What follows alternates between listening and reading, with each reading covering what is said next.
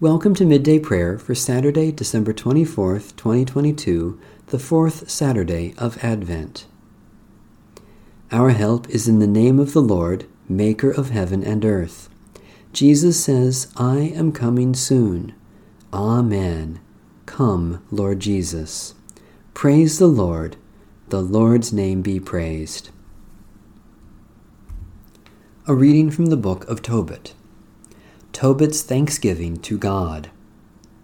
Then Tobit said, Blessed be God who lives forever, and blessed be his kingdom. For he afflicts, and he shows mercy. He leads down to Hades in the lowest regions of the earth, and he brings up from the great abyss, and there is nothing that can escape his hand. Acknowledge him before the nations, O children of Israel, for he has scattered you among them. He has shown you his greatness even there. Exalt him in the presence of every living being, because he is our Lord, and he is our God. He is our Father, and he is God forever. He will afflict you for your iniquities, but he will again show mercy on all of you. He will gather you from all the nations among whom you have been scattered. If you turn to him with all your heart and with all your soul to do what is true before him, then he will turn to you, and will no longer hide his face from you. So now see what he has done for you, acknowledge him at the top of your voice. Bless the Lord of righteousness, and exalt the King of the ages. In the land of my exile I acknowledge him, and show his power and majesty to a nation of sinners. Turn back, you sinners, and do what is right before him. Perhaps he may look with favor upon you, and show you mercy. As for me, I exalt my God, and my soul rejoices in the King of heaven. Let all people speak of his majesty, and acknowledge him in Jerusalem. O Jerusalem, the holy city, he afflicted you for the deeds of your hands, but will again have mercy on the children of the righteous. Acknowledge the Lord worthily, and bless the King of the ages, so that your tent may be rebuilt for you with joy. May he cheer all those within you who are captives, and love all those within you who are distressed, to all generations forever. A bright light will shine to all the remotest parts of the earth.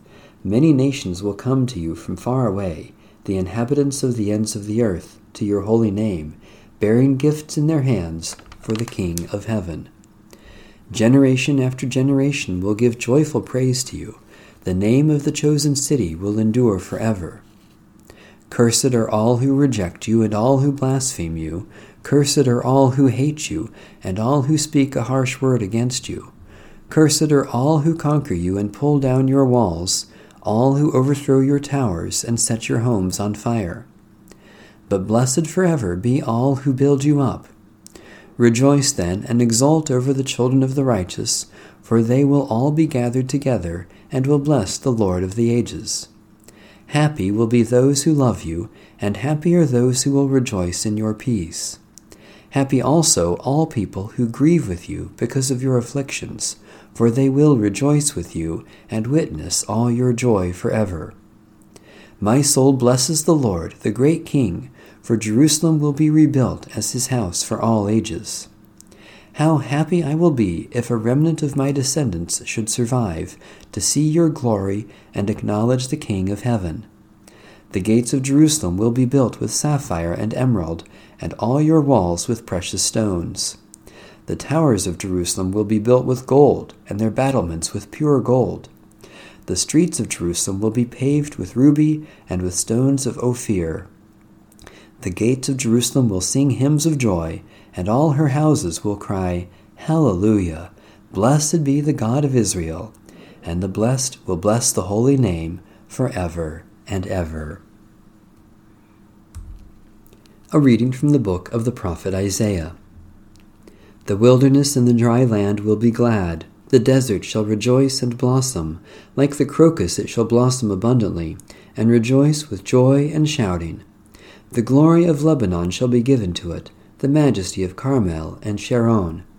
They shall see the glory of the Lord, the majesty of our God. Strengthen the weak hands and make firm the feeble knees. Say to those who are of a fearful heart, Be strong, do not fear. Here is your God. He will come with vengeance, with terrible recompense. He will come and save you. Then the eyes of the blind shall be opened, and the ears of the deaf shall be opened. Then the lame shall leap like a deer, and the tongue of the speechless sing for joy. For waters shall break forth in the wilderness, and streams in the desert. The burning sand shall become a pool, and the thirsty ground springs of water. The haunt of jackals shall become a swamp, and grass shall become reeds and rushes. A highway shall be there, and it shall be called the Holy Way. The unclean shall not travel on it, but it shall be for God's people. No traveler, not even fools, shall go astray. No lion shall be there, nor shall any ravenous beast come up on it. They shall not be found there, but the redeemed shall walk there. And the ransomed of the Lord shall return, and come to Zion with singing. Everlasting joy shall be upon their heads. They shall obtain joy and gladness and sorrow and sighing shall flee away. Holy wisdom, holy word, thanks be to God. The Confession of Belhar, accompanying letter, paragraph 3. This confession is not aimed at specific people or groups of people, or a church or churches. We proclaim it against a false doctrine against an ideological distortion which threatens the gospel itself in our church and our country. Our heartfelt longing is that no one will identify himself with this objectionable doctrine, and that all who have been wholly or partially blinded by it will turn themselves away from it.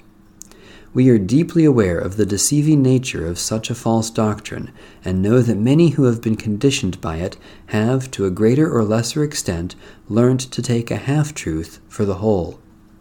For this reason, we do not doubt the Christian faith of many such people, their sincerity, honor, integrity, and good intentions, and their, in many ways, estimable practice and conduct.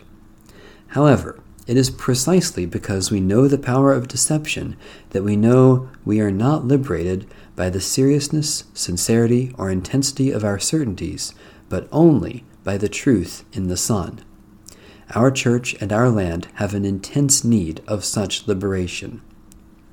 Therefore it is that we speak pleadingly rather than accusingly. We plead for reconciliation, that true recon- reconciliation which follows on conversion and change of attitudes and structures. And while we do so, we are aware that an act of confession is a two edged sword, that none of us can throw the first stone, and none is without a beam in his own eye. We know that the attitudes and conduct which work against the gospel are present in all of us, and will continue to be so.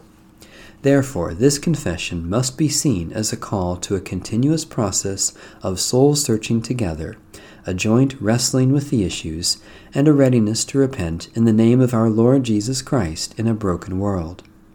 It is certainly not intended as an act of self justification and intolerance, for that would disqualify us in the very act of preaching to others. A prayer of Ambrose of Milan, circa 339 to 397. Merciful God, save me from my sin, and let your Holy Spirit burn in me. Take away my heart of stone, and give me a heart of flesh, to love you and adore you, to follow and enjoy you, to delight in you forever, through Jesus Christ my Lord.